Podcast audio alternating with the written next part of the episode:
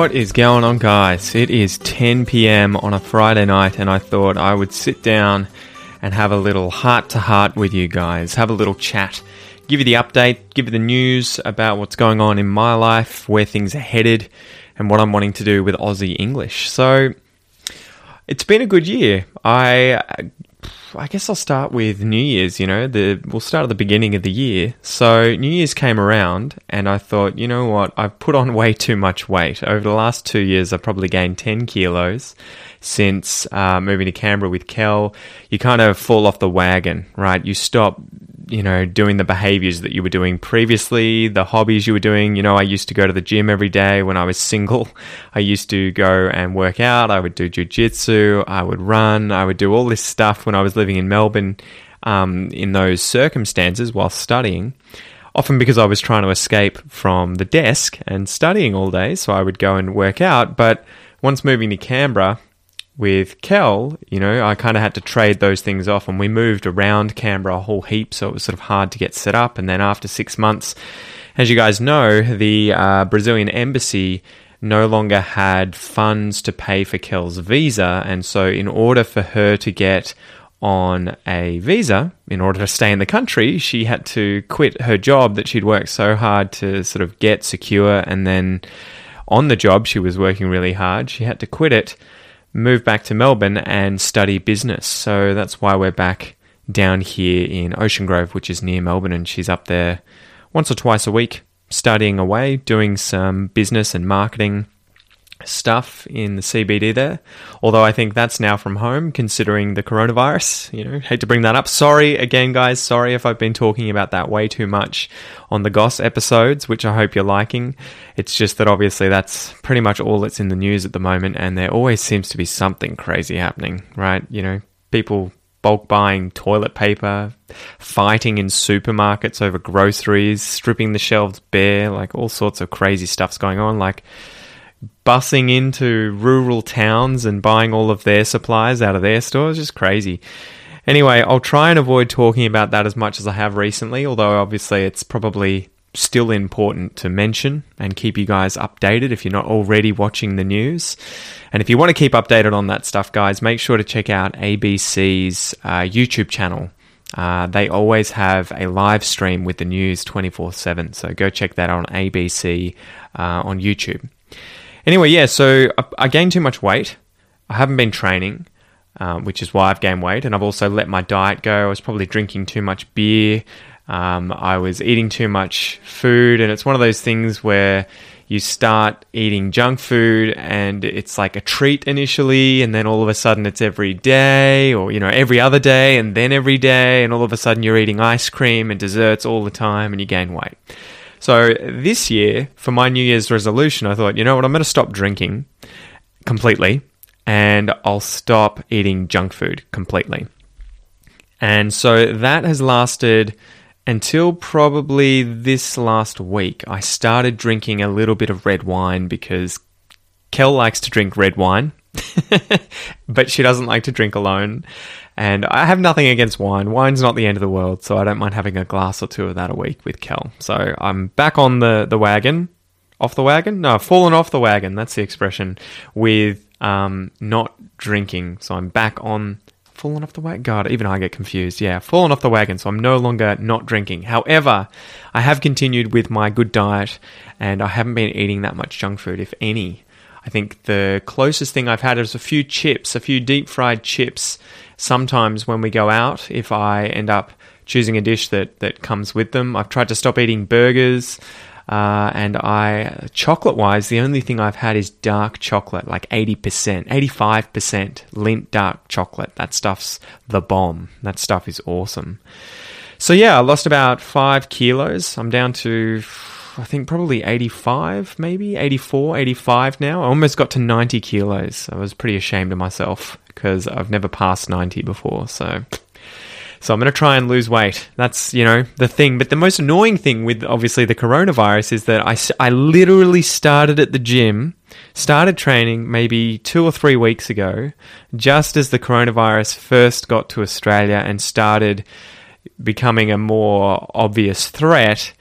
And then they were like, you know, we're not going to let uh, the, the Chinese students come back to Australia. We're suggesting that gyms can close and restaurants don't have 100 people, all that sort of stuff. So I was like, oh God, now I'm going to fall off the wagon with exercise because I won't be able to go to the gym. Or if I do go to the gym, I'll be likely to contract, you know, an illness of some kind, the flu, even if it's not coronavirus. So I have to decide what's going on there. I guess I've bought hand sanitizer, not not in bulk, not in bulk. Don't panic. and I'm just having to use that more often. Um, so yeah, that's where I've been at health wise, and just trying to get fitter, trying to be more active because I think once you start having children, if you don't get your house sorted out, if you don't get things in order in terms of exercise and diet, I think like my family, my my parents, uh, sort of what happened with them, they lost their healthy diet and their you know rigorous exercise regimes once they started you know having young children because they were more focused on that and working full time so i tell you what that is definitely a struggle.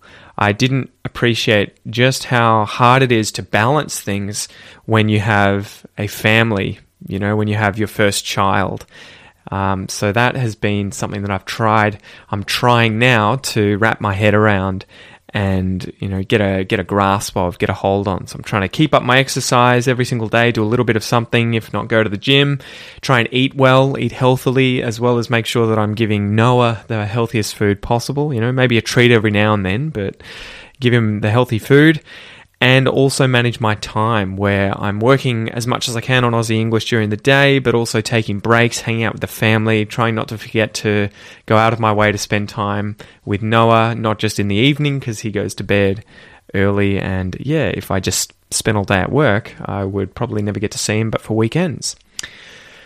So that's where that is. Um, I've been reading a lot more too, so I'm trying to improve my Portuguese. I think, like a lot of you guys, I hit a plateau. I speak it at home most of the time, although English is starting to creep in a bit more at the moment because Kel wants to speak a bit more English, I think. And yeah, Portuguese is probably at the level of English in terms of talking about everyday things in the house, right? Not having the most crazy sophisticated conversations but you know asking do you want some groceries from the shops or do you want me to change the diaper? Do you want me to you know go to the gym? Do you want to go out? Whatever it is all those sorts of easy things to talk about. I think english and portuguese is probably at the same level now. But i've definitely noticed that it's always the same stuff that i'm talking about. So i have to come up with a plan of attack to expand my Portuguese to really take it to the next level. And I think a lot of you guys probably understand being stuck at that sort of upper intermediate advanced beginner advanced area i guess. Beginner advanced right? So this the beginning of the advanced area in a language where if i don't do anything more in portuguese i won't have a hard time getting by if i was to go to brazil or portugal or meet people and have simple conversations. But I'm not 100% satisfied with that. I know I can do better, right? I, I know I can put more work in and really improve. So, the plan of attack that I guess I've come up with is to read as much as possible, but then also discuss more complicated new topics with Kel as much as possible. And that is kind of what made me decide to begin the Goss episodes that I hope you guys have been enjoying. Um, it made me begin those with my dad because I was noticing that Aussie English was sort of the same stuff quite often, right? I would try and talk a little bit about my life in the expression episodes, and then we'd go through the expressions, and I would try and talk about different different things, situations. But I was like, you know, if I talk about the news or current affairs, or I have uh, another speaker on the podcast who can talk about their life experiences, it's going to give you guys access to a lot more advanced vocab as well as, you know, heaps and heaps of different topics. And you'll hopefully get to develop your own opinions about those topics as well as learn to talk about them at the same time. So that was why I decided to do that. Oh, and because I wanted to have multiple people on the podcast. So you guys had to get used to hearing two people having a conversation instead of me behind the microphone, either, you know, going off dot points, reading out sort of off a transcript for the Aussie fact episodes, or just as a stream of consciousness like like now, where I'm just sort of speaking off the top of my head, but it's just one person. You don't have interruptions, you don't have spontaneous conversation, a spontaneous exchange. So that's why I think the Goss episodes are really important. But I want to get your feedback on those, obviously. I keep sending out emails and asking you f- to reply and let me know what you think. Unfortunately, um, well, fortunately, whatever all of the responses I've had have been positive so far, so I really appreciate that, guys. But I'm I'm trying to come up with a way of making them more palatable. I guess that is making them more consumable so that you guys can consume that content more easily because at the moment they're either on the podcast as you know the first 25 30 minutes of the episode or they're the full hour episode, or give or take, that's on the premium podcast when you sign up for that. And I'm thinking about trying to divide the episodes up into lessons that, you know, cover each of the topics, the major topics that we talk about in each episode. So that, you know, if in one episode we talk about five different topics on the news, you don't have to just sit through the entire thing. You can click through the different lessons if you want to learn about different vocab. So I'm I'm trying to think about how I can do that and turn those into uh, lessons with vocab and interesting expressions. It's just all a lot of work. It's a lot of work to try and do that. So, again, I guess that comes back to me working out my time management and maybe outsourcing and trying to get someone to help me with that. But that's where currently things are. I'm also thinking about putting together an app with my team, Praveen and Amit. So those guys are based in India and they've been working really hard, probably for the last two or three years now, behind the scenes in Aussie English. So I, I want to give a big shout out to both Praveen and Amit. I really appreciate all that they've done. You know, without them, this isn't possible because they're doing all of the behind the scenes technical IT stuff that I just cannot do on my own. So I really appreciate their help. And um, yeah, we're thinking about putting an app together. So we want to create an app, but I'm going to have to save up because I think that is going to cost somewhere between five and seven thousand dollars to organize, mostly in terms of time. But I get the feeling it's going to be the most useful um, use of my resources, but the most useful thing for you guys because I think a lot of you are accessing the content on your phones, but you have to use different podcast players or apps, or you have to use the website via Safari or Chrome or something on your phone. So I'm going to try and save up some money and put that aside for the uh, application so that you can access everything. The the free podcast the courses the academy and the premium podcast all of that stuff via an application on your phone. So hopefully that's coming this year as well. In fact i just had a chat with praveen uh, and amit about that and they're going to get me a budget and a plan together and hopefully we'll move forward with that. So, yeah, that's sort of where things are. What else? Oh, I just met Alex, the winner of the Aussie English competition. So, that was really cool. I got the car ready and I took that into the station to give to him yesterday. So, the Geelong station got to meet him there. He was a lovely guy. He's from Russia. He just got to Australia to Canberra on, I think it's a 190 visa and he brought over his wife and five year old son. So they, I guess, uprooted their lives in Russia and moved over to Australia just in time before all of the coronavirus stuff that I think came into place an hour ago, in fact, an hour ago, 9 p.m. on Friday night, right? Where all international tra- travelers can no longer come into Australia. So, anyway, Alex, again, I'm so glad that you got the car. I'm so glad it's going to help you establish your life and get set up in Canberra. I know you're still looking for a house and everything. Unfortunately, I couldn't give away a house, but I hope that goes well in Canberra. Good luck, mate.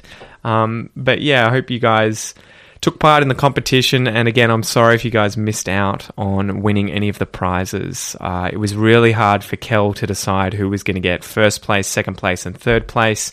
With the criteria being that I just wanted to make the biggest difference possible to three people's lives uh, as I could. So, yeah, anyway, that was just a little something that I could do to give back to you guys who've supported me and allowed me to do everything with my family and live the life that I currently live.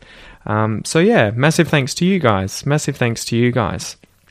I'm trying to think what else is going to happen this year. What else is being planned? I guess holidays and everything like that. We were thinking of going to Brazil at the end of the year. We'd well, thinking of we'd bought tickets for I think the end of August, and we were going to be there for three or four weeks. But now, obviously, everything is up in air. You know, it's up in the air. We don't know what we're going to be doing. We don't know what the state of affairs is going to be in six months, let alone well, let alone a month, right? so yeah, I don't know if that's going to go ahead or not. Hopefully, if it doesn't, we get a refund. So, but yeah, I was looking forward to going overseas, and I think domestically too. You know, in Australia, we probably can't go on too many holidays around the place as everyone is sort of self isolating. So, it's pretty interesting.